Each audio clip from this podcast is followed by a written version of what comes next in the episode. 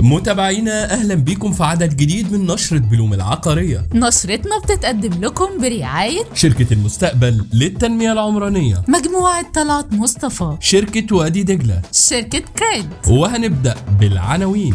ثلاث شركات عقارية تبدأ محادثات لإطلاق مشروعات في السوق السعودي الفترة اللي جاية. العاصمة الإدارية بتبدأ تشغيل 20 مبنى في الحي الحكومي لحوالي 14 وزارة وهيئة. مباحثات بين صندوق الإسكان الاجتماعي وبنكي الأهلي ومصر لتمويل وحدات السعر الحر. الأولى للتمويل العقاري بتحصل على تمويل ائتماني بقيمة 1.2 من عشرة مليار جنيه. أورا بتطور مدينة مستدامة في الإمارات بالشراكة مع مجموعة كيو القابضة ودلوقتي هنقول التفاصيل.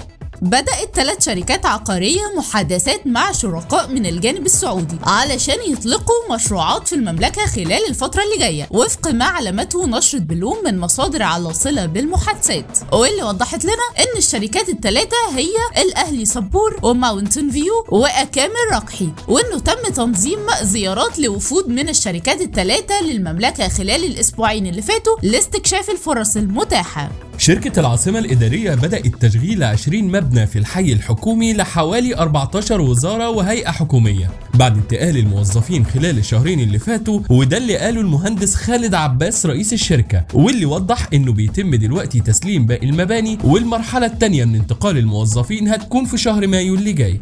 صندوق الإسكان الاجتماعي بيدرس مع بنكين الأهلي ومصر توفير تمويلات عقارية للوحدات اللي هيبيعها بالسعر الحر. زي ما عرفت نشرة بلوم من مصادر مصرفية واللي وضحت لنا إن شركات التمويل العقاري ممكن يكون لها دور لكن الحصة الأكبر كالعادة هتكون من نصيب البنكين.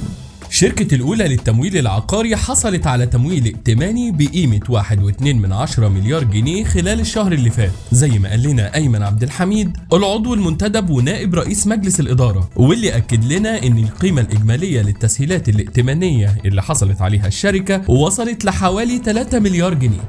شركة أورا للتطوير دخلت في شراكة مع مجموعة كيو القابضة علشان تطور مدينة مستدامة في المنطقة اللي بين دبي وأبو ظبي زي ما أعلنت الشركتين. والمدينة هتكون على مساحة 20 مليون متر وهتضم أنشطة متنوعة.